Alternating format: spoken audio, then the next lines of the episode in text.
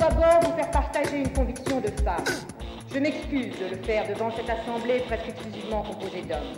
J'ai l'honneur, au nom du gouvernement de la République, de demander à l'Assemblée nationale l'abolition de la peine de mort en France. Es la naturaleza del imperialismo la que bestializa a los hombres. Les provocateurs de toute violence, c'est vous. Vous avez probablement plus de sang sur vos mains d'inconscients que n'en aura jamais le désespéré.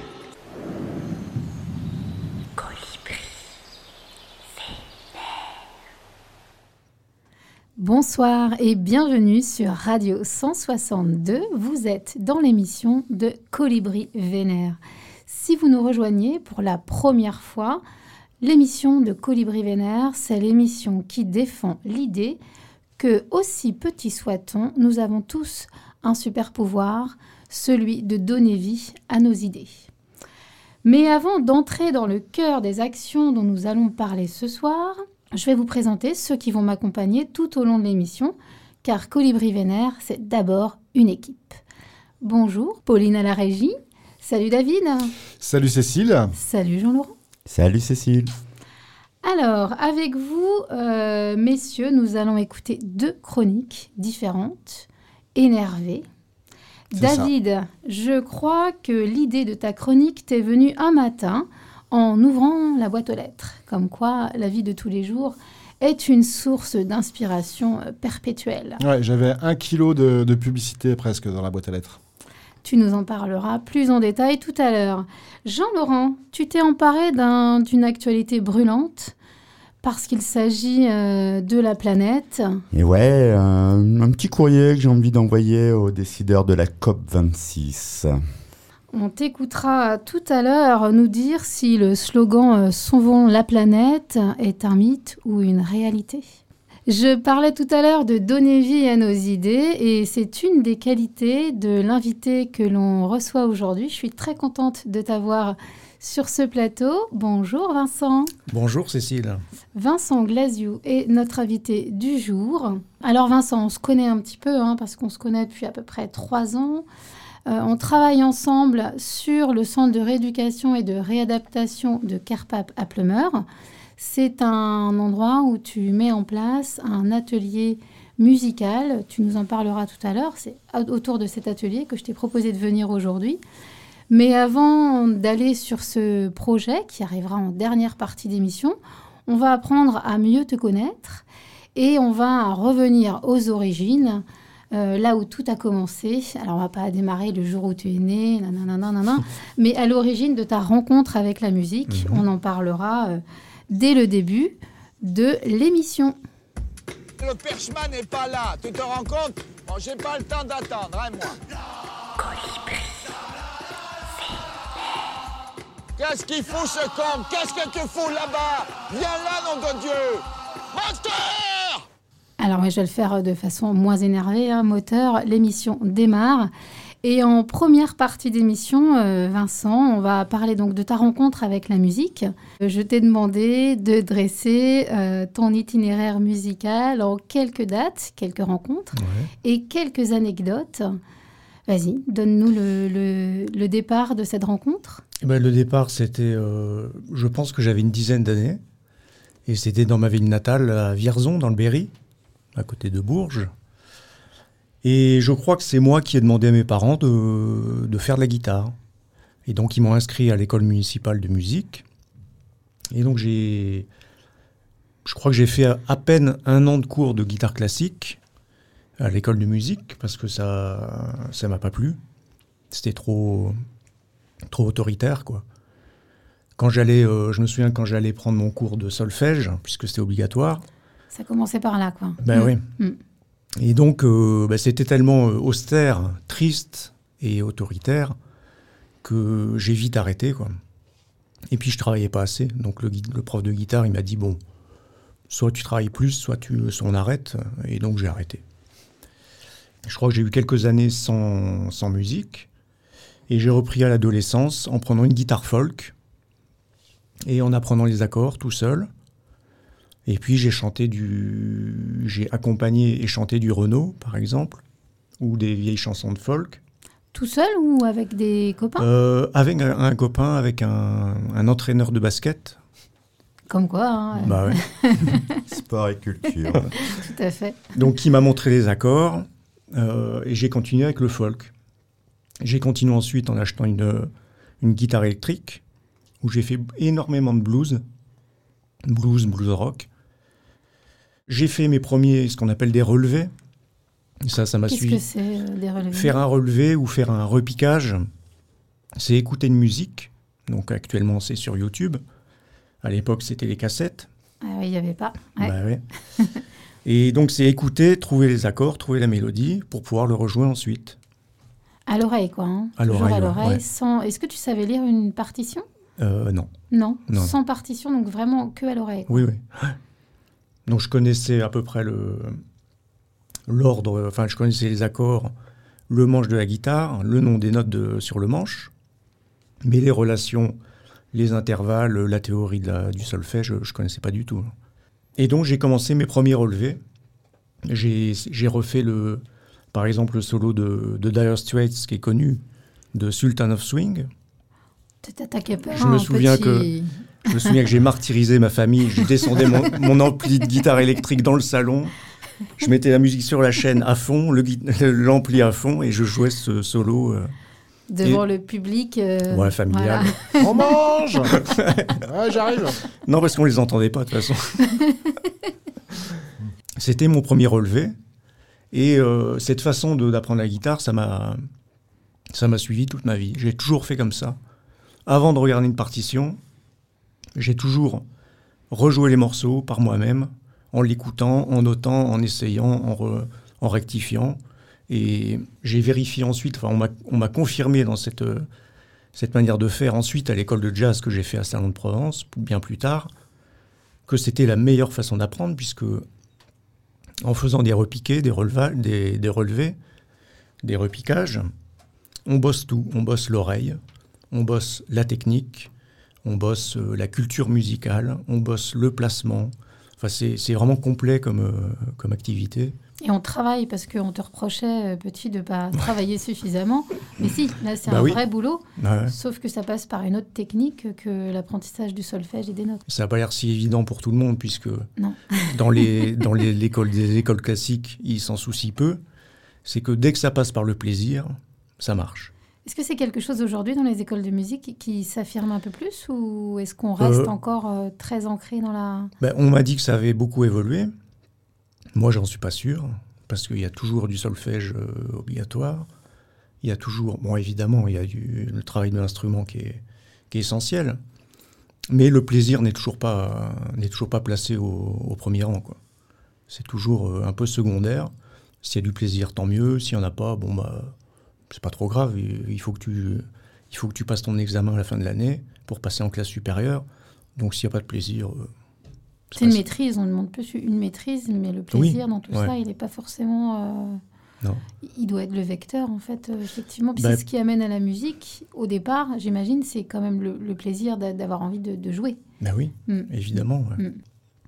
Bah, souvent, dans les, je pense dans les conservatoires et dans les écoles maintenant de jazz, puisqu'il y en a énormément maintenant, mais il y a aussi l'ambition, l'ambition d'être le meilleur, l'ambition d'être dans les meilleurs orchestres, euh, et tout ça, ça, bah, tout ça, ça donne des comportements un petit peu euh, égoïstes, euh, malsains, quoi. Donc, Ouais, ce, qui va, euh, ce qui va à l'encontre de, de la musique, évidemment. et- Dans le sentiment de compétition entre Oui. les personnes. Quoi. Mm. Mm. bah, qui a été montré dans le film euh, Whiplash, là, sur le batteur Ouais. américain, là, Ouais. qui est vraiment symptomatique. Et moi, dans l'école de jazz, on n'en était pas à ce point-là, mais j'ai senti ce, ce- cette volonté de travailler avec acharnement. Moi, je l'ai vécu. Et puis finalement, c'est vrai que ça n'a pas marché. Puisque... Tu continues et tu t'affirmes dans cette posture. oui, mais dans, dans, dans, ressemble, ouais. dans Ouais. autre chose. ouais. Mais à l'époque, quand je jouais du jazz et j'étais à fond dans le jazz, euh, j'étais intermittent du spectacle et j'étais un, j'étais un mercenaire, comme tout, beaucoup d'intermittents dans le jazz. J'avais plusieurs groupes, j'avais, je faisais plein de dates et euh, c'était vraiment une activité de, de mercenaire. David, tu voulais poser une question Oui, euh, par rapport euh, à l'apprentissage obligatoire dans les écoles de, de musique, est-ce que du coup, euh, ça, ça formate pas les, les musiciens qui jouent tous de la même façon ou on peut, en apprenant la même chose, quand même trouver sa liberté dans une école de musique? Mais je pense que le- les écoles de musique, surtout les écoles classiques, les conservatoires et peut-être aussi les autres, ça empêche un petit peu d'improviser. La grande majorité des musiciens classiques sont incapables d'improviser, mais complètement incapables. Mhm. Ils sont même incapables de jouer sans partition. Même s'ils ont appris le morceau, un morceau par cœur et qu'ils le connaissent par cœur, s'il n'y a pas de papier blanc avec des notes marquées dessus devant eux, euh, ils sont incapables de jouer. Le, le papier est, est devenu indispensable. Hum.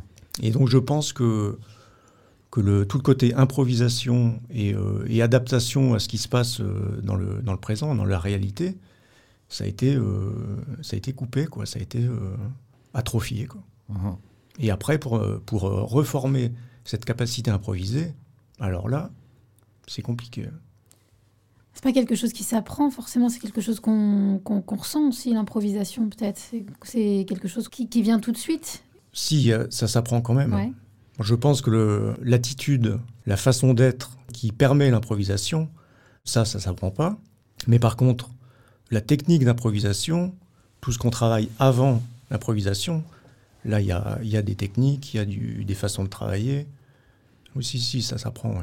Il y a des bouquins là-dessus, il y a des profs. J'ai fait un peu de, de basse avec toi. J'étais en totale improvisation de deux accords et tout d'un coup, oh tiens, ça sonne plus pareil. Allez, c'est pas grave. Donc en tout cas, l'improvisation, c'est aussi se laisser porter et emporter, quoi.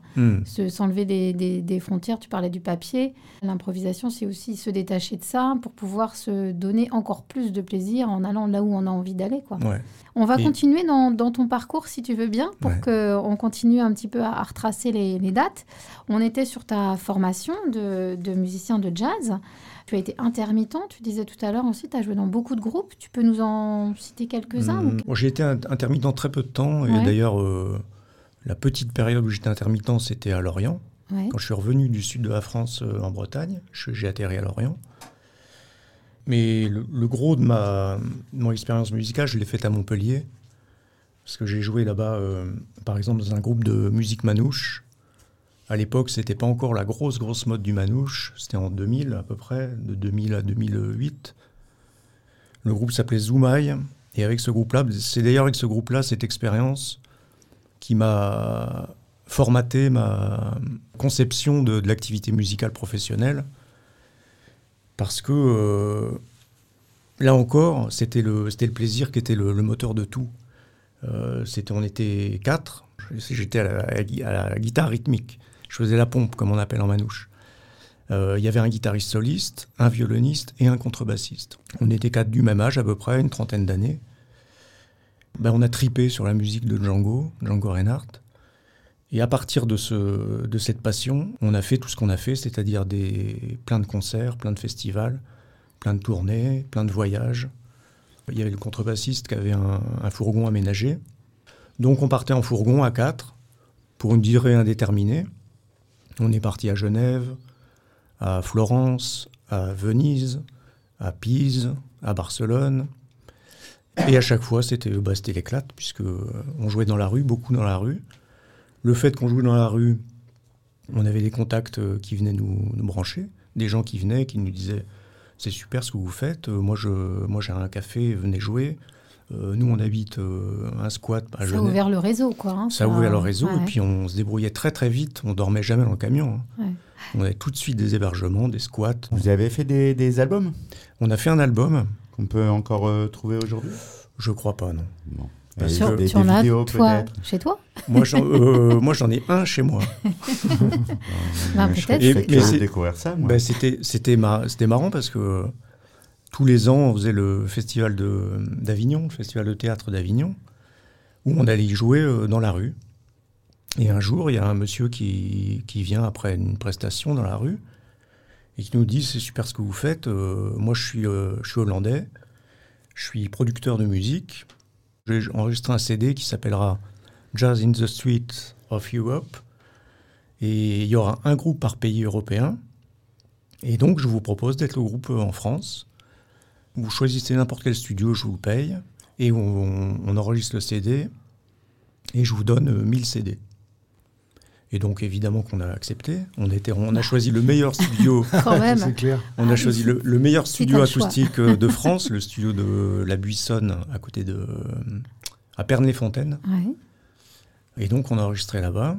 Le CD s'appelle J'attendrai. C'est le titre d'un un titre de Djan- de Django. Et on s'est régalé parce que c'était une expérience formidable. quoi. C'était vraiment euh, un studio vraiment pro. Bon, quand ils nous ont vu arriver avec nos vieilles guitares de manouche, euh, ils, ont, ils ont un peu halluciné. Euh, mince, c'est eux le groupe Ouais. Mais ouais, on s'est bien Ouais, régalé. Une superbe expérience. hein. Ouais. Et le- la condition, c'était que chaque groupe de, de tous les pays, ils avaient un morceau en commun, c'était le morceau In a Sentimental Mood de Duke Ellington. Donc de faire une version de In a Sentimental Mood. Donc nous, nous qu'on a fait en manouche. Et il y avait un groupe italien, un groupe espagnol, un groupe anglais, etc. etc. Une très belle expérience. Ouais, Ouais. Ce, ce groupe en général, euh, au-delà de l'enregistrement du CD, c'était vraiment... euh, C'est ce que vous avez vécu ensemble aussi Ouais, qui est très fort. Quoi. euh, ça vous a apporté quelque chose de aussi au niveau de la musique, euh, voilà quelque chose d'hyper intéressant pour vivre aussi cette expérience. Mm. Mais c'est toute cette rencontre et cette énergie qui voilà les, qui. Et on en revient... entre vous quoi. Euh, là, je saute et je fais un parallèle pour, à ce qu'on disait au début. C'est que tout le, ce qui a été le moteur de toute cette période et de tout ce qu'on a fait, c'était le, c'était vraiment le plaisir et la passion pour une musique. On n'avait que ça en tête. On ne faisait pratiquement que ça. Et tous les à côté, évidemment, tout ce que ça amène. Mais euh, on n'écoutait que du Django, on ne jouait que du Django.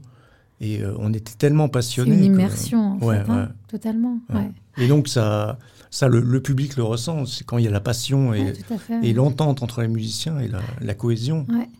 Ça, la musique sonne, quoi. C'est David, une question. Après, il va falloir qu'on avance un peu parce que ce n'est que la première partie de l'émission et nous avons plein d'autres choses à aborder ensemble. Il y a un côté, euh, un plaisir particulier à jouer dans la rue par rapport à la scène, il y a une différence? Oui, moi je- j'aime beaucoup jouer dans la rue parce que bon, déjà c'est en public, donc c'est mieux que de jouer chez soi tout seul. Les auditeurs qui sont devant nous, on sait qu'ils ont choisi d'être là. C'est pas parce qu'ils ont payé l'entrée que bon, c'est pas terrible, mais finalement comme on a, qu'on a payé l'entrée, on reste. Là, dans la rue, les gens qui restent devant nous, ils apprécient et ils sont pas obligés de rester. Et puis il y a tout le contact euh, euh, après, après la musique. Les gens viennent vous voir, on discute on, on échange des contacts. On... Non, j'aime bien. J'aime vraiment beaucoup la rue. J'en ai fait un petit peu à Pont-Aven récemment. C'était toujours aussi bien. Et c'est sûrement ce qui m'a poussé euh, dans tous les hôpitaux où j'ai été- où j'ai séjourné, après les- dans les suites de ma maladie, euh, et par exemple à Carpap, à, m- à me mettre dans les couloirs et puis à jouer. Mhm. Et puis ça fait plaisir à tout le monde, euh, les patients, le personnel, euh, moi. C'est vraiment le fait de partager le même territoire, moi je pense aussi. La rue euh, ou la proximité. Il n'y a pas une scène, un, un Oui, public, ouais. une place pour chacun. Là, Mm. on partage, on est ensemble. Et on en parlera tout à l'heure. Dans ta manière de mettre en place les ateliers, c'est toujours cette proximité-là qui émerge aussi. Ouais. Il y a toujours beaucoup de choses à dire sur les thématiques qu'on choisit, mais il faut avancer. David, on va entendre maintenant ton coup de gueule contre la pub, hein, la pub qui pollue, la pub qui pollue notre quotidien, nos boîtes aux lettres, mais aussi nos écrans, nos têtes, ça fait beaucoup quand même. En fait, elle est, elle est partout. Donc, du coup, j'ai eu euh, une poussée d'urticaire un, un matin en allant ouvrir la boîte aux lettres que je n'avais pas ouverte depuis une semaine. Et je me suis rendu compte qu'en pleine période de, de Halloween et de pré-Noël, il y avait euh, presque, allez, on va dire 10 cm d'épaisseur rien qu'en prospectus. Ça m'a excédé. Et Jean-Laurent me dire, mais David, il faut absolument que tu écrives une chronique là-dessus. On en arrive là. C'est un- une chronique inspirée d'un texte de Xavier Duringer, qui est un auteur de théâtre. Ce texte, ça s'appelle Je m'en fous, de, le texte de Xavier Duringer. C'est tiré du livre Des jours entiers, des nuits entières. Je m'en fous. Je m'en fous de tout ce qui roule, des monospaces et tout, je m'en fous. Des voitures électriques et des pneus Michelin, je m'en fous. Des 4x4, je m'en fous. De Carrefour, Intermarché, Casino, des discounts comme Lidl ou Netto, je m'en fous. Des promotions pour trois paquets de pâtes achetés, que le papier toilette soit super résistant, que le produit vaisselle n'abîme pas les mains, je m'en fous. Je m'en fous des chaussures de sport qui font courir plus vite, qui font qu'on est plus léger. Nike, Adidas, Reebok, le coq sportif, Vans, je m'en fous. De la restauration rapide qui nous nous comme des oies, McDo qui produit en France, qui n'utilise plus de plastique pour les emballages, de KFC, de ses chicken nuggets, Burger King, Speed Burger, Pizza Hut, Domino's Pizza et la deuxième achetée à moitié prix, de la carte de fidélité qui va avec, je m'en fous de ces téléphones portables qui nous permettent d'être joignables partout et n'importe quand.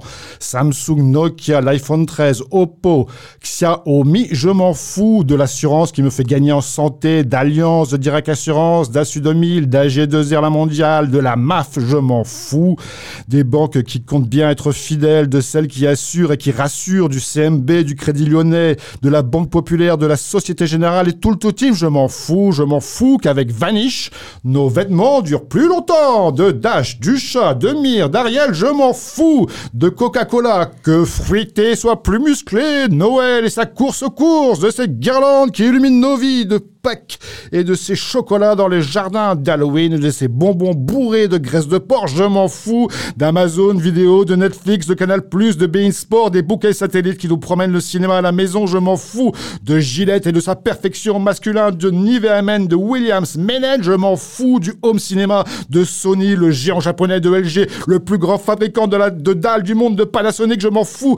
Du salon de l'auto, de l'agriculture, du chocolat, du salon de coiffure, je m'en fous. De de patrouille, des Marvel, de Disney, de la Reine des Neiges, au secours, au secours Libérez-moi, délivrez-moi de toute cette publicité. On écoute Damien 16 faut du gasoil dans la bagnole, la carte bleue dans la chatte, faut de la dinde pour Noël, faut bronzer pendant les vacances, faut du forfait, faut du forfait pour oublier la solitude, faut des gonzesses à la télé, ouais, faut des pilules pour bander, faut du gazon dans les tabacs, il faudrait arrêter de fumer, la salle de sport sur des machines, faut s'essouffler, faut s'entraîner, faut marcher dans les clous, faut pas boire au volant. Faut dépenser les petits sous, faut du réseau pour les enfants. Faut ressembler à des guignols, faut que tu passes à la télé pour rentrer dans les farandoles de ceux qui ont le blé. Je me balade dans les grandes surfaces, j'ai pas assez, mais faut payer. Je cours au des accessoires et des conneries illimitées. Les gens parlent mal, les gens sont cons, au moins tout aussi cons que moi. À se permettre, à se faire baiser, sur à se faire enfanter. Des bébés des hologrammes, des mots d'amour par satellite. Mais ces connards, ils savent pas lire, ils savent même pas se nourrir. Des OGM dans les biberons, ouais, c'est tant mieux, ça fera moins de cons quand ils crèveront en mutation. Des grippes porcines sur des cochons. Oh non, l'homme descend pas du singe, il descend plutôt du mouton. Oh non, l'homme descend pas du singe, il descend plutôt du mouton. Faut marcher dans les clous, faut pas boire au volant.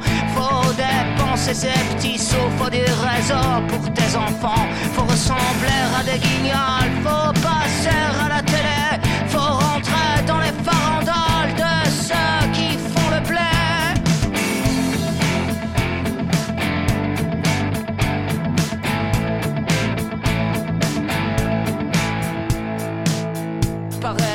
Des profs et puis les travailleurs sociaux, les fonctionnaires qui servent à rien, les infirmières à 1000 euros. Faut que ça rapporte aux actionnaires la santé et les hôpitaux. Va te faire soigner en Angleterre, va voir la gueule de leur métro. Faut qu'on se fasse une raison.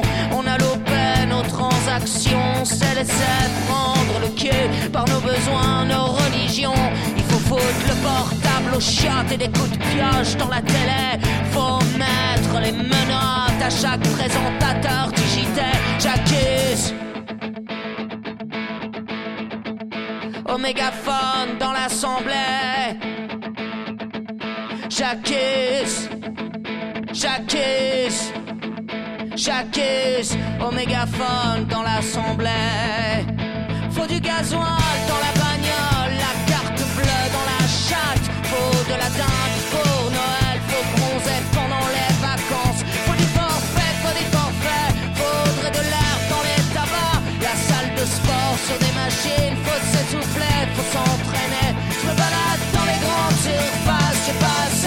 trop payait. Je cours au gré des accessoires et des conneries illimitées. Je me balade dans les grandes surfaces, j'y passais mes pauvres payer. Je cours au gré des accessoires et des conneries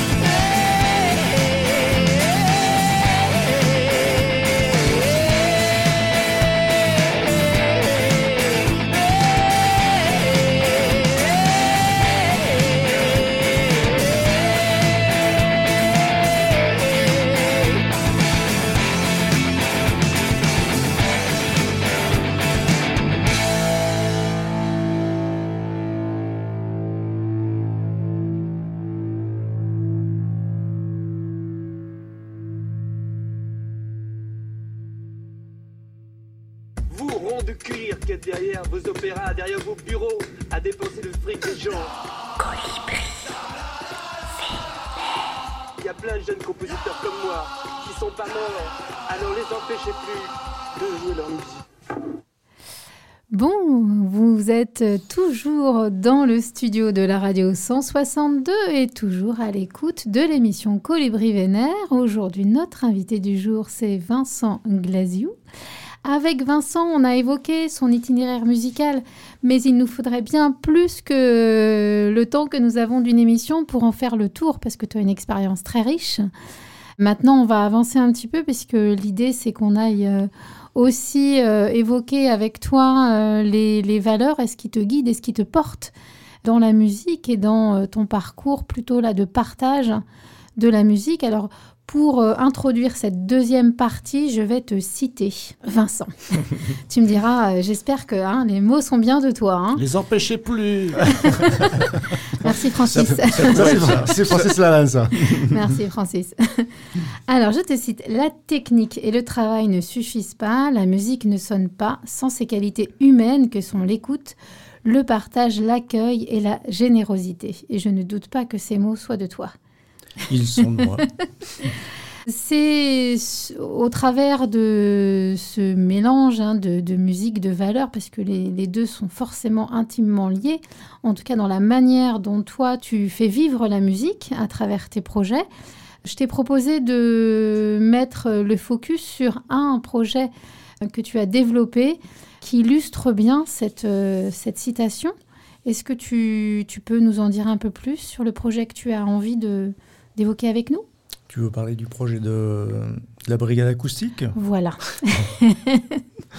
Ah, Le projet de la BAC, ouais. C'est J'ai- ça. J'ai monté ça euh, alors que j'étais en formation euh, à l'Institut musical de formation professionnelle, l'IMFP, à Salon de Provence, en 2007. Une école de jazz euh, assez réputée dans le sud, à côté de Marseille, donc à Salon. Et j'étais en formation là-bas. Et ça a commencé comme ça. euh, à l'époque, j'avais pas réussi à trouver d'appartement pendant l'année de formation, au début en tout cas. Et donc euh, j'habitais dans mon camion, dans mon fourgon aménagé.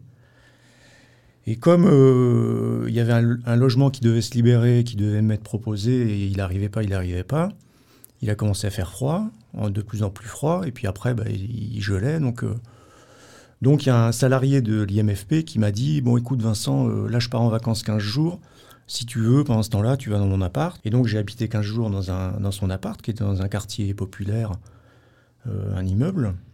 Et puis comme à l'époque je pouvais pas me passer de travailler ma contrebasse, euh, avec acharnement, je travaillais tous les jours, euh, des heures et des heures. Et donc le voisin dans cet appartement, il, a fini par taper au mur. Et je me suis dit, bah tiens, je vais aller dehors, je vais jouer sur le terrain de basket par terre là-bas. Et donc j'ai fait ça, j'ai emmené ma contrebasse, ma doudoune, mes gants, je crois. Et pour jouer de la contrebasse, c'est pas facile. Hein Non. Fallait Et pas donc- des moufles. Et c'est là, euh, sur le terrain de basket, le- en jouant la tête en l'air un peu, j'ai regardé les tours et je me je suis dit, tiens, ça serait, ça serait cool de jouer de la musique avec les, les habitants. euh. Et puis il m'est venu l'idée de, de partager les moments de musique euh, avec les habitants des quartiers et de leur proposer de, de faire du rap. Puisque dans ma tête, évidemment, il y avait le préjugé quartier, population euh, des quartiers égale rap ou slam. Et donc j'ai pensé au rap tout de suite. Donc je suis revenu à l'école, j'ai parlé de mon projet au directeur, j'ai constitué un groupe avec les, élèves de, de, l'IMFP. Donc on, a, on a constitué le groupe de la BAC, la brigade acoustique, qui faisait allusion évidemment Dans les quartiers, c'est bien joué la BAC quand même. Ouais, hein. ouais. à la brigade anticriminalité. Et euh, je dois dire que j'ai pris ce nom-là pour faire un petit peu d'humour et pour atténuer la, la méfiance qui nous attendait quand même quand on débarquait dans les quartiers, parce qu'ils ne savaient pas qui on était. Et donc ce nom euh, un peu ironique a permis de, de montrer qu'on n'était pas ni des flics ni des gens de la mairie. On n'était que des musiciens en formation qui voulaient euh, échanger avec eux. quoi. Et je pense que c'est un peu pour ça que ça a marché. J'ai créé le groupe de la BAC, donc avec un guitariste, un pianiste, un batteur et moi à la contrebasse. Parce que là, j'étais passé à la contrebasse. Je, je collais des affiches dans les cages d'escalier deux, trois jours avant qui disaient euh, samedi, session de rap sur la place. Il y aura des musiciens pour jouer les instrus, pour vous accompagner. Il y aura des micros, des amplis. Amenez vos textes et, venez chanter, venez poser votre flow. Et, donc c'est ce qu'on a fait. On a fait les trois quartiers populaires de Salon, tout l'hiver 2000, euh, en 2007. Et euh, ça a marché, mais euh, exceptionnellement bien. C'était magnifique. C'était vraiment ambiance super bonne. Moi, j'amenais en plus dans mon camion un fût de 200 litres pour faire vraiment l'ambiance Brooklyn. J'amenais un fût de 200 litres, du bois, du thé, de la soupe. Et ça- les sessions se finissaient euh, en se réchauffant les mains autour du, euh, autour du fût. Et puis c'était vraiment convivial. Il y avait toutes les familles qui étaient là. Pour moi, c'était vraiment, euh, c'était vraiment de la musique, puisqu'il y avait tout le côté humain en même temps. Et c'était partage, à 100% du partage. Enfin, il y avait tout ce qui me, tout ce qui me plaît, quoi. C'est pour ça que je trouvais que cet exemple, il illustrait vraiment bien la phrase qu'on a donnée juste, qu'on a citée juste avant. Mm. Puis le fait de se faire se rencontrer des univers un peu différents qui Oui, ne se rencontrent pas forcément euh, à d'autres endroits. Euh, de montrer que la musique, elle est universelle, c'est-à-dire Mm. qu'elle s'arrête pas à la porte des quartiers ou à la porte de l'école de musique, mais qu'elle a vocation à se rencontrer Ouais. avec des styles différents. Puis euh, le fait que ce qui crée la, la confiance, peut-être, au départ aussi, de gens qui se connaissent pas, c'est de se retrouver autour de quelque chose qui Mmh, les unit. ouais, Et la musique, c'était votre vecteur, en fait. Euh, Ouais.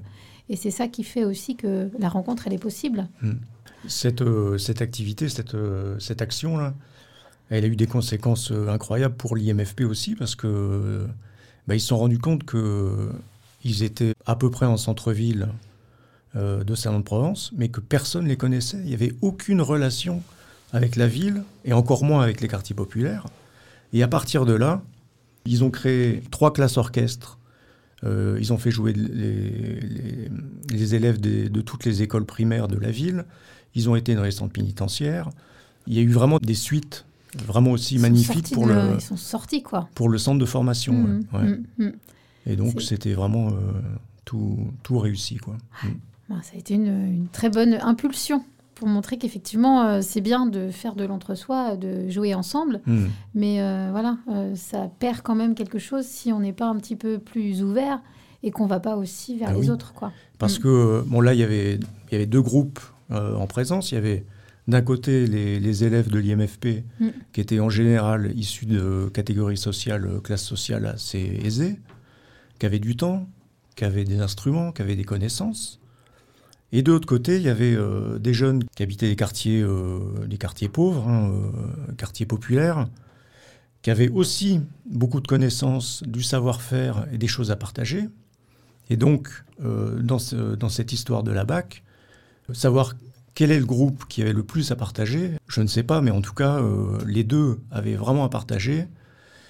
Et si je, je remets en place bientôt, j'espère pouvoir remettre en place cette activité en Bretagne, Peut-être dans un quartier euh, breton, ben, j'aimerais bien, hein, euh, j'aimerais bien pouvoir remettre ça en place euh, à Lorient, par exemple. Par exemple, non, mais, Alors, bien alors, sûr. Ce, qui, ce qui se passe, les, les auditeurs, c'est qu'on me regarde parce que j'ai un pied dans le, le quartier de Bois du Château en tant qu'administrateur. Et, évidemment, avec Vincent, on a prévu de, de s'en échanger euh, dans quelques minutes après l'émission.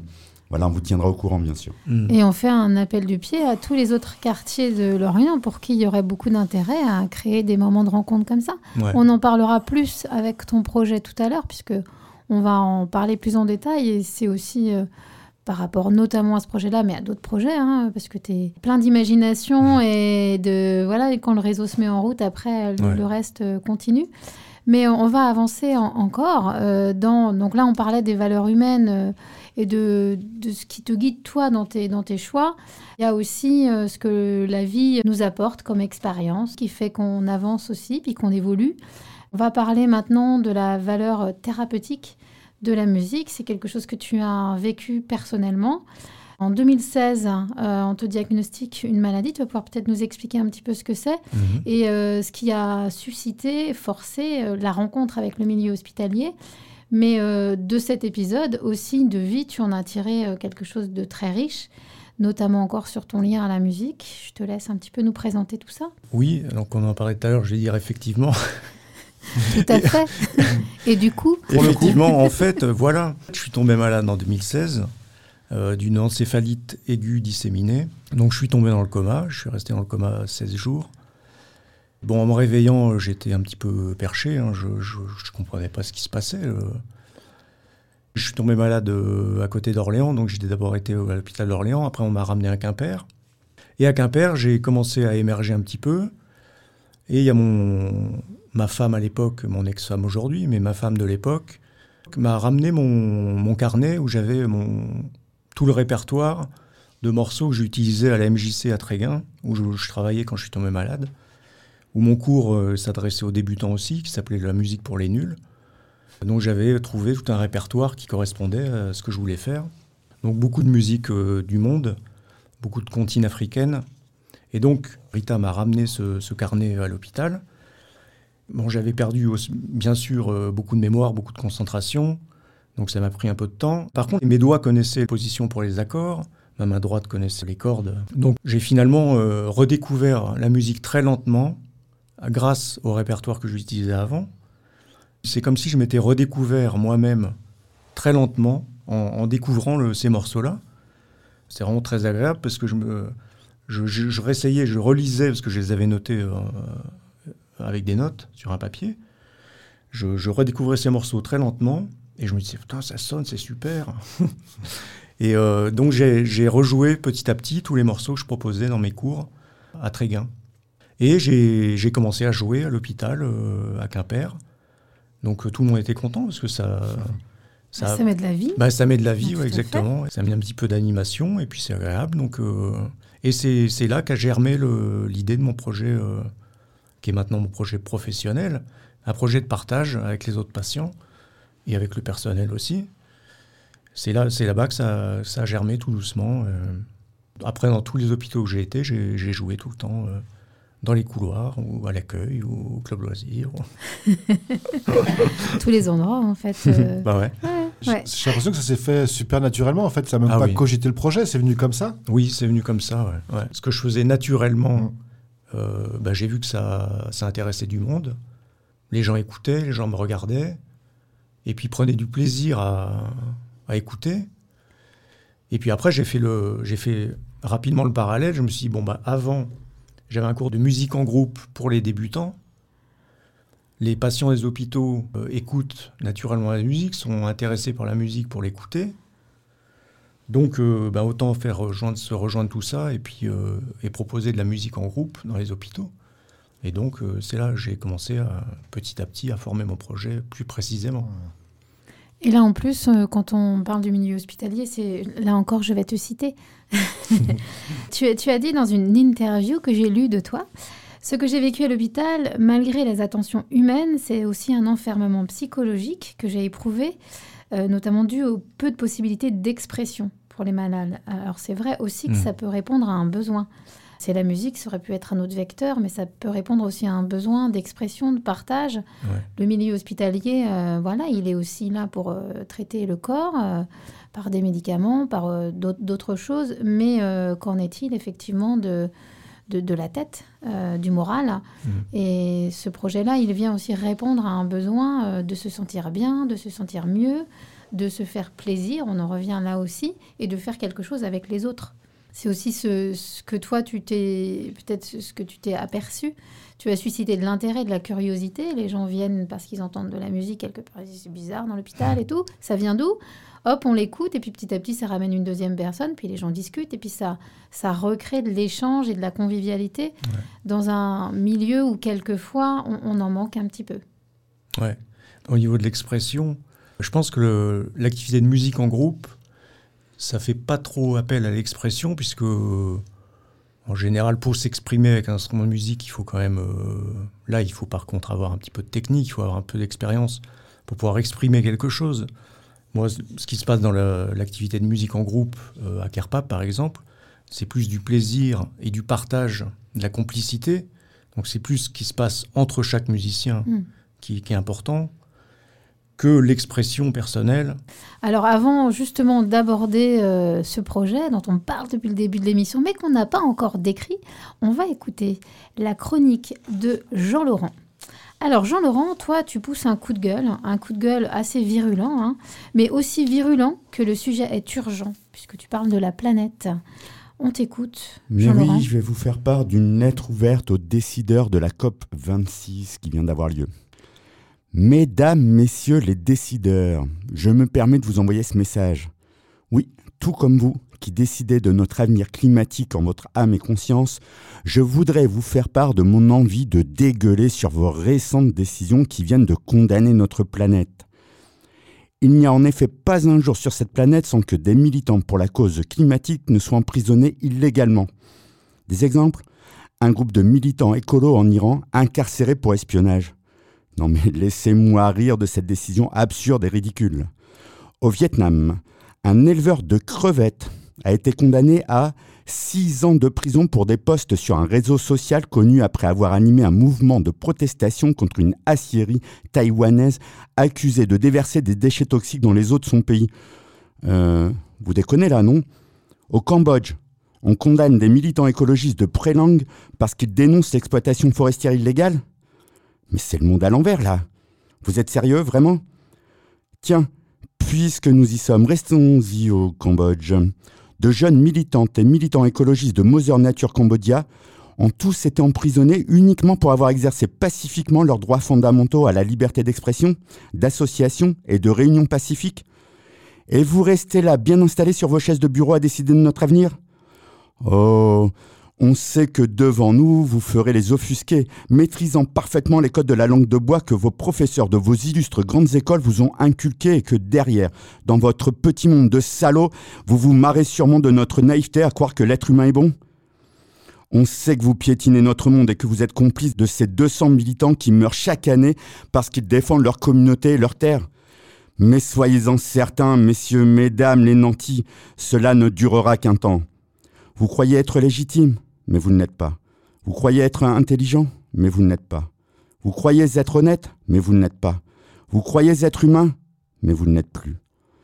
Et vous vous en repentirez. La jeunesse d'aujourd'hui vouée et aura votre peau. Et ne les croyez pas dupes avec vos histoires de mains liées votre impossibilité à faire bouger les lignes. Votre croyance en cette religion absurde qu'est la mondialisation ultralibérale est responsable de ces crimes. Sans votre acharnement égoïste à défendre l'intérêt de quelques-uns, nous n'en serions pas là. Vous êtes les uniques responsables de l'augmentation des gaz à effet de serre par vos transports de marchandises dégueux et par votre activité industrielle liée à votre avidité de luxure et de pouvoir. Vous êtes les uniques responsables de la pauvreté croissante de la biodiversité en voulant faire de notre planète et de ses matières naturelles et essentielles des objets d'exploitation comme l'air, l'eau, les forêts, la nourriture et j'en passe. Alors oui, aujourd'hui vous êtes complices de ces condamnations de ces militants, de ces morts par centaines. Alors oui, demain vous allez devoir répondre de votre trouille à mettre en place un vrai plan de sauvegarde de notre Terre. Et ce sera votre tour de trembler. Et ne croyez pas que nous en rirons, cela est terriblement triste. Je vais m'autoriser ces paroles du groupe finalement mal nommé Assassin, qui énonçait déjà il y a 30 ans. Êtes-vous en accord avec les essais nucléaires? Non. Êtes-vous en accord avec la pollution des mers? Non. Appréciez-vous tous les déchets dans l'atmosphère? Non. Sauvons la Terre. Oui, sauvons la Terre. Je crois en l'homme et l'homme doit croire en sa planète. Yeah. La nature est la vie. La vie n'est pas une conquête. Non. Le progrès n'est pas contrôlé, voilà pourquoi bientôt l'échec. Sauvons la planète, sauvons la planète, sauvons la planète. Alors, pour une fois, messieurs et mesdames décideurs de la COP26, faites ce pourquoi vous êtes grassement payés, faites votre boulot, car si on doit le faire à votre place, soyez sûr que vous serez les premiers à n'en pas voir les résultats. Un peu ce qu'en disait d'ailleurs Boris Vian avec la Java des bombes atomiques. D'ailleurs, je vous aurais bien mis, comme une dédicace bien méritée, la version des Charlots. Mais comme j'ai pas envie de faire mal aux oreilles de nos auditeurs, je vous mets tout de suite la version de Serge Reggiani. Un fameux bricoleur, faisait en amateur des bombes atomiques. Sans avoir jamais rien appris, c'était un vrai génie, question de travaux pratiques. Il s'enfermait toute la journée au fond de son atelier pour faire des expériences. Et le soir, il rentrait chez nous et nous mettait en transe en nous racontant tout. Pour fabriquer une bombe, mes enfants, croyez-moi, c'est vraiment de la tarte. La question du détonateur se résout en un quart d'heure, c'est de celle qu'on écarte. En ce qui concerne la bombache, c'est pas beaucoup plus vache, mais une chose me tourmente, c'est que celle de ma fabrication n'a qu'un rayon d'action de 3 mètres 50. Il y a quelque chose qui cloche là-dedans, j'y retourne immédiatement. Il a bossé pendant des jours, tâchant avec amour d'améliorer le modèle. Quand il déjeunait avec nous, il avalait d'un coup sa soupe au vermicelle. On voyait à son air féroce qu'il tombait sur un os, mais on n'osait rien dire. Et puis un soir, pendant le repas, la tonton qui soupire et qui nous fait comme ça. À mesure que je deviens vieux, je m'en aperçois mieux, j'ai le cerveau qui flanche. Soyons sérieux, disons le mot, c'est même plus un cerveau, c'est comme de la sauce blanche. Voilà des mois et des années que j'essaye d'augmenter la portée de ma bombe. Et je ne me suis pas rendu compte que la seule chose qui compte, c'est l'endroit où ce qu'elle tombe. Il y a quelque chose qui cloche là-dedans. J'y retourne immédiatement. Sachant proche le résultat, tous les grands chefs d'État lui ont rendu visite. Il les reçut et s'excusa de ce que sa cagnade était aussi produite. Mais sitôt qu'ils sont tous entrés, il les enfermait en disant Soyez sages. Et quand la bombe a explosé de tous ces personnages, il n'en est rien resté. Tonton, devant ce résultat, ne se dégonfla pas et joua les andouilles. Au tribunal, on l'a traîné et devant les jurés, le voilà qui bafouille. Messieurs, c'est un hasard affreux, mais je jure devant Dieu, quand mon âme est conscience, en détruisant tous ces tordus, je suis bien convaincu d'avoir servi la France. On était dans l'embarras, alors on le condamna, et puis on l'amnistia. Et le pays reconnaissant l'élu immédiatement, chef du gouvernement.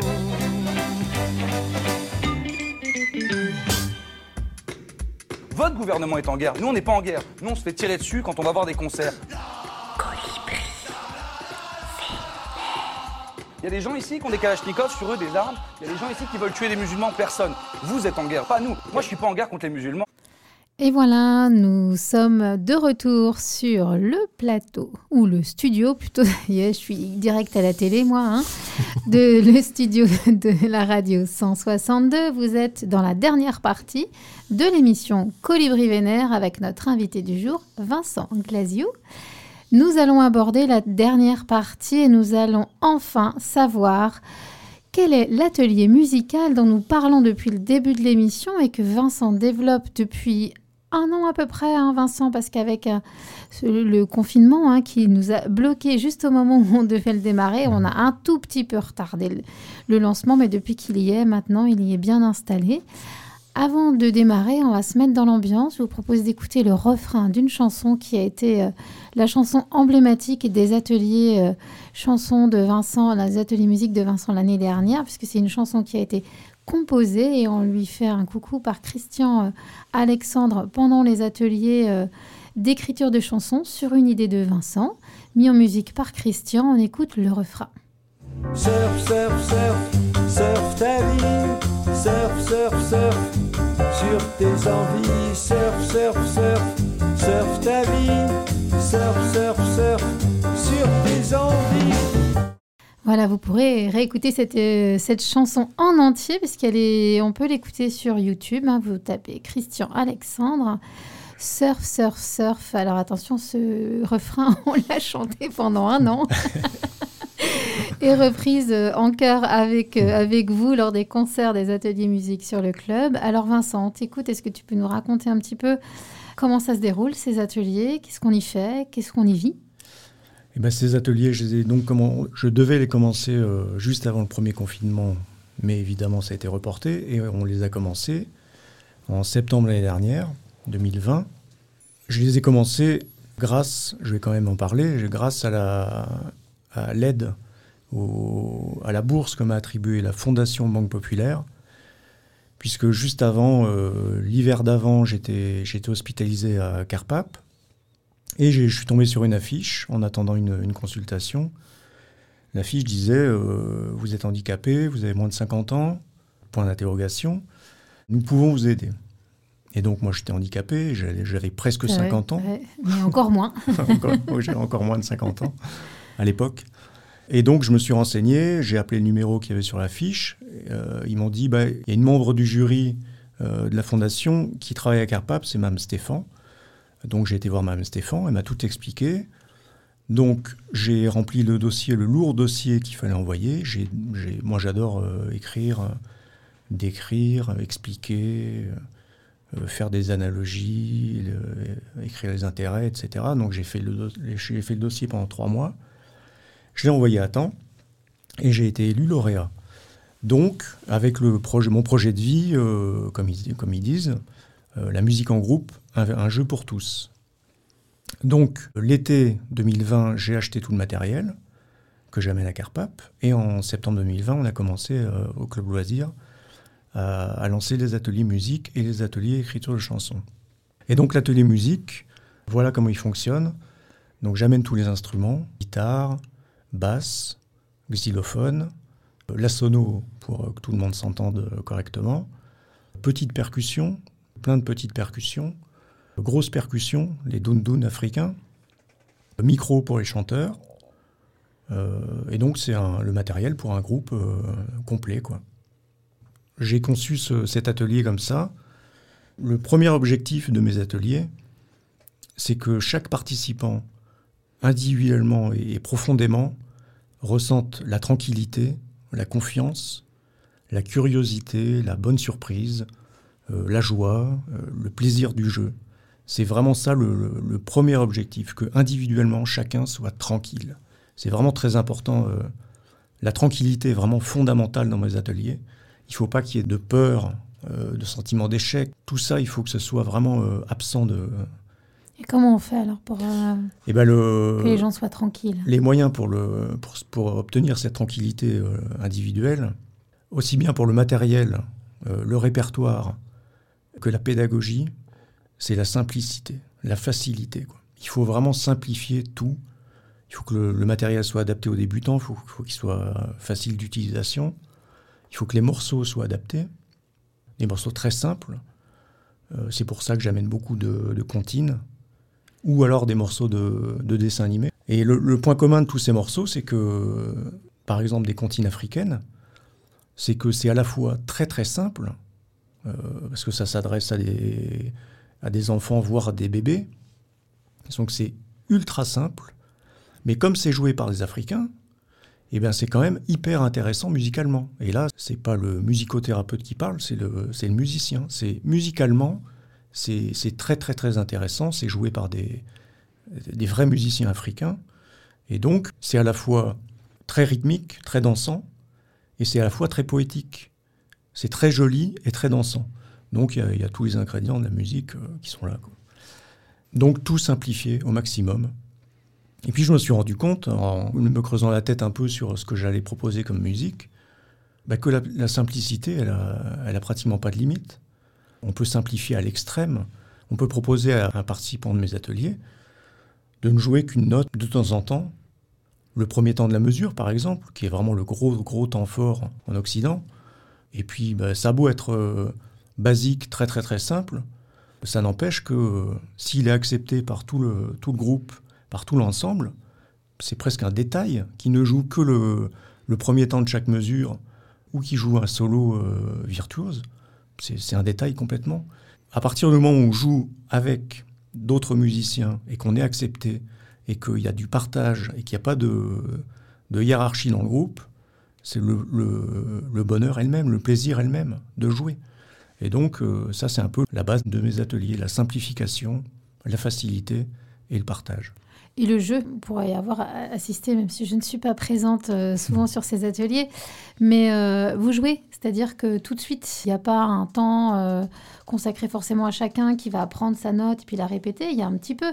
Mais très vite, vous jouez tout de suite les Ah morceaux. oui, c'est-à-dire ouais. qu'on rentre dans le cœur du sujet Mm. dès les dix premières minutes de l'atelier. On Ouais. se familiarise un petit peu avec son instrument, mais tout de suite, on joue ensemble. Alors moi, je me souviens, à la basse, fouf, j'avais jamais pris ça.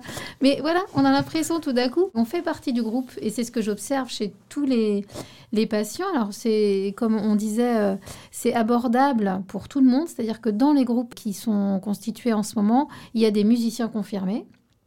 Et puis il y a des musiciens qui n'ont jamais pratiqué aucun Mm. instrument de musique. Et justement, euh, l'intérêt, c'est de pouvoir mélanger tout ce monde-là sans que quelqu'un se mette en retrait en disant Mm. bah non, moi je sais pas jouer euh, parce que j'entends ça. hein. Souvent, moi je les motive dans la semaine, elle est Ouais. musique, tout ça. Ouais, mais j'ai jamais joué. Justement, bah justement, Ouais. si tu as envie de découvrir, essaye parce que là c'est possible de jouer de la musique sans en avoir jamais fait, sans Oui, mais- connaître les notes, Mm. parce que le groupe porte naturellement tout ça et qu'on se sent tout d'un coup euh, transcendé un petit peu et qu'on s'autorise en fait à faire des choses que tout seul on ferait certainement pas. Ouais. Mais on nous a tellement euh, mis dans la tête depuis des siècles que pour jouer de la musique, il faut avoir fait des études, il faut avoir des connaissances, des savoir-faire, voire euh, il faut être issu de telle famille, de telle origine. On nous a tellement mis ça dans la tête pendant des années et des siècles que euh, la réaction en général à la proposition de venir jouer, c'est celle-là. C'est non, non, moi je suis pas musicien. Dans mes ateliers, c'est la musique qui doit convenir aux musiciens débutants plutôt que l'inverse. Euh, normalement, dans les, dans les écoles de musique ou dans les conservatoires, c'est l'inverse et, et c'est ça qui est dramatique, c'est que c'est pas le c'est pas l'humain qui compte, c'est pas le c'est pas le musicien qui compte, c'est la musique finale quoi, le- Mm, l'œuvre. Et il faut que la Donc, personne elle s'adapte Voilà. à la musique. Il faut que la personne elle s'adapte, qu'elle travaille, Mm. qu'elle renie sûrement pas mal de choses chez elle pour euh, se conformer à la manière de jouer qu'il faut. La personnalité, la, la personne, elle est mise de côté. quoi. Mm. C'est la musique qui compte et c'est elle Mm. qui décide. Mm. Euh, dans mes ateliers, c'est le contraire. Et donc on va adapter on la va adapter, proposition c'est- pour qu'il s'y retrouve. S'il n'arrive pas à jouer la musique que je lui propose, c'est de ma faute. Mm. C'est toi qui n'as pas forcément. C'est moi qui n'ai pas bonne, simplifié euh, suffisamment. Ouais. Et donc, ça arrive des fois à Kerpap, euh, Ouais. je m'aperçois que c'est trop dur. Ouais. Donc, je dis sûr. arrête, oublie ça, euh, joue plutôt ça. Mm. Donc, je simplifie, je diminue, je ralentis, je, etc. pour que finalement, cette personne puisse jouer. On parle de la difficulté d'apprendre une partition, euh, des freins que ça peut faire. Il y a aussi socialement, euh, le conservatoire, c'est quand même réservé, où il y a beaucoup de classes favorisées qui, qui en font partie. Et là, pour le Mm. coup, les ateliers musique sont abordables pour tout le monde. hein. On va dire, euh, peut-être pas élitiste, hein, c'est peut-être pas le mot, parce qu'au conservatoire, tout le monde peut y aller, même si effectivement, euh, Ah, c'est on marqué a une quand même, certaine c'est marqué conception socialement. de, de la, de Ouais. la musique. Là, effectivement, on se retrouve avec des groupes qui sont très hétérogènes, et c'est ça la richesse aussi Mm. de l'atelier, c'est cette euh, mixité. Le premier objectif, c'est la tranquillité individuelle, Mhm. Mais qu'ensuite, euh, ce premier objectif, une fois qu'il est atteint, que le, plaisir et la tranquillité individuelle règnent, il devient un moyen pour atteindre l'essentiel de la musique, qui est le partage et la complicité de ce qui se passe entre les musiciens. Tout à fait. Mm. Je me souviens que j'avais lu un article sur la physique quantique qui m'avait fait prendre conscience de ça. Et cet article expliquait que la musique se trouvait entre les notes et pas, non pas dans les notes. Euh, C'est-à-dire qu'on reconnaît une chanson que tout le monde connaît, je sais pas, euh, Joyeux anniversaire. On la reconnaît euh, qu'elle soit en Fa majeur, en, en Sol bémol majeur, ou en Si bémol majeur, ou Si majeur. On s'en foutait, on la reconnaissait. Parce qu'on reconnaît les intervalles, ce qui se passe entre les notes. Et entre les musiciens d'un groupe, c'est pareil. La musique, elle est dans ce qui se passe entre, dans la relation qu'il y a entre le, chaque, chaque musicien. Une fois qu'on a la tranquillité individuelle qui est là, on peut se concentrer sur le partage et la complicité. Et c'est ce qui, c'est ça qui fait le, tout, le, tout l'intérêt de la Toute musique la en groupe. Ouais. Mm, mm. J'ai le droit de chanter faux, ouais Bah, bien sûr. Faut que je change, m'en fous. Oh, tu joueras des percussions. On va juste aussi préciser que tu n'es pas tout seul à animer ces ateliers, mais tu es accompagné Ouais. par Céline. Il y a Céline qui vient m'aider, ouais. Voilà, qui chante aussi euh, Mhm. sur les ateliers. Comme ça, ça fait vraiment, on, est un, on a un concert euh, tous les lundis, tous les 15 jours, on vit un concert, nous, chez nous. hein. donc, c'est vraiment une richesse aussi qu'elle apporte sur les, sur les ateliers. Forcément, euh, au, au sein d'un établissement comme Carpap, ça a aussi une valeur de pouvoir euh, permettre aux personnes de se dépasser, de vivre autre chose, de développer des, des compétences pas euh, liées à la musique, mais liées à quelque chose de confiance en elles. hein. Voilà, Mmh, elles ouais. arrivent quelquefois avec, euh, avec euh, beaucoup de- d'incertitudes et, et c'est de, de provoquer ça chez elles. Tu vois, là, t'es arrivé, t'osais pas, là, t'as osé, tu l'as fait. Ouais. C'est ce dé- dépassement, voilà, cette confiance qui vit et qui est véhiculée aussi par l'atelier, qui a énormément d'intérêt. Et euh, de voir les gens sourire tout le temps avec des gens qui se révèlent complètement avec un instrument dans les mains, c'est assez extraordinaire. Donc voilà, pour tout ça, je voulais, moi, pouvoir mettre en lumière dans cette émission cet atelier. Et euh, je sais que cet atelier, il est à Carpap. Je sais que tu fais d'autres actions aussi en dehors de Carpap. Ouais. hein. Mm.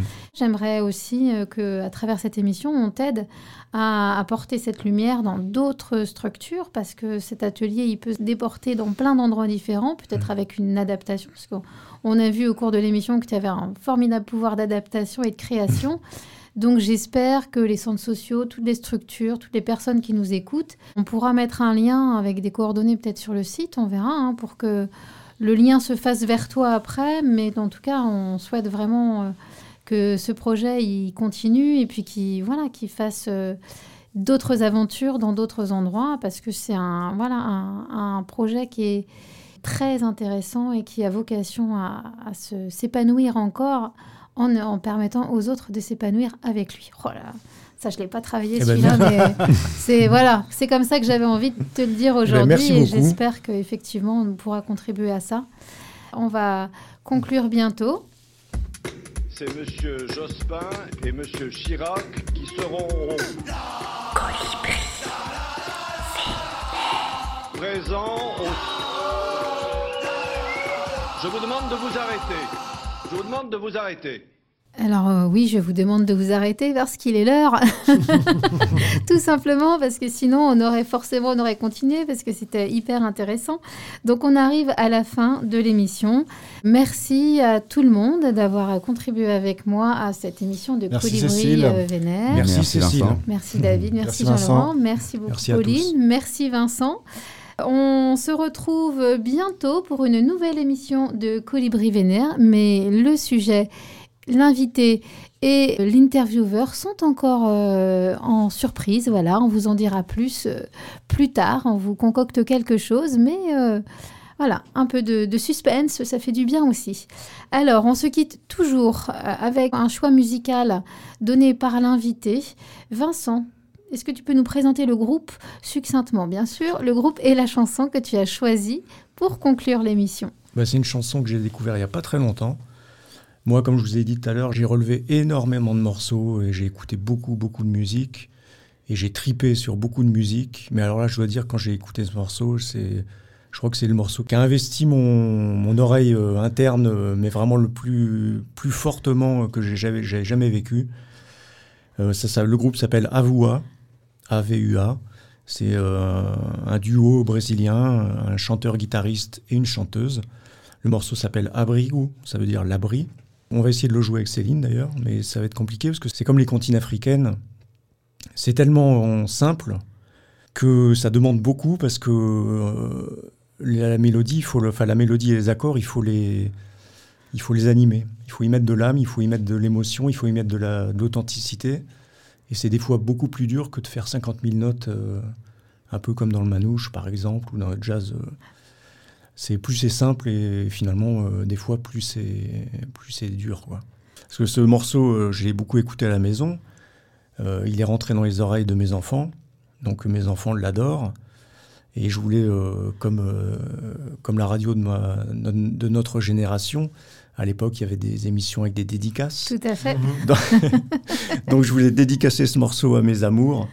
Euh, Jejmi, ma grande fille, qui, a, qui va avoir 9 ans en avril. Mon fils Slimane, qui va avoir en janvier tout bientôt, il va avoir 6 ans. et notre petite fille Rosalie, qui a 3 ans et demi. Donc euh, je vous dédicace ce morceau, mes amours. Bon, on les embrasse aussi. Merci beaucoup, Vincent. Merci à vous. Au revoir à tous. Au revoir. Salut, salut.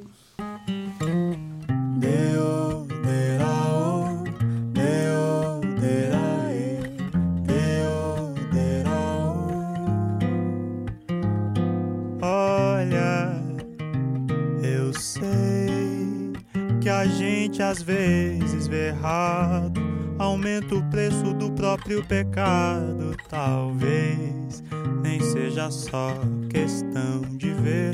Será que o erro é esquecer de quem já foi? Fazia parte do passado e nem por isso tá errado ainda ser ou relembrar o ser.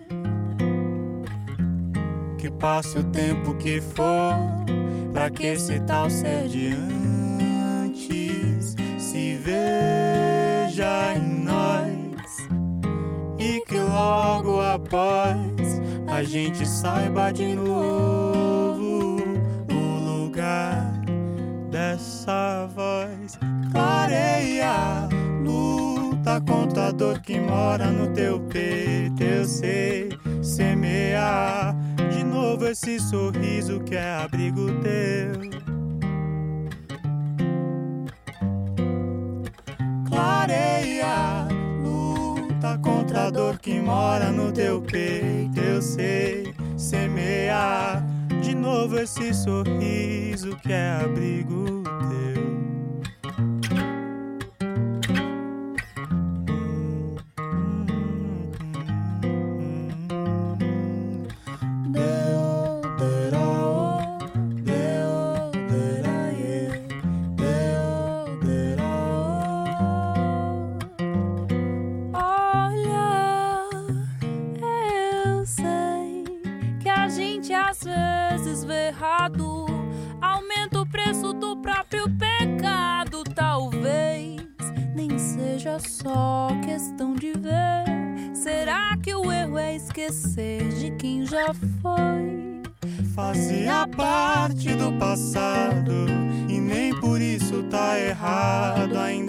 ser ou relembrar do ser. Que passe o tempo que for, pra que esse tal ser de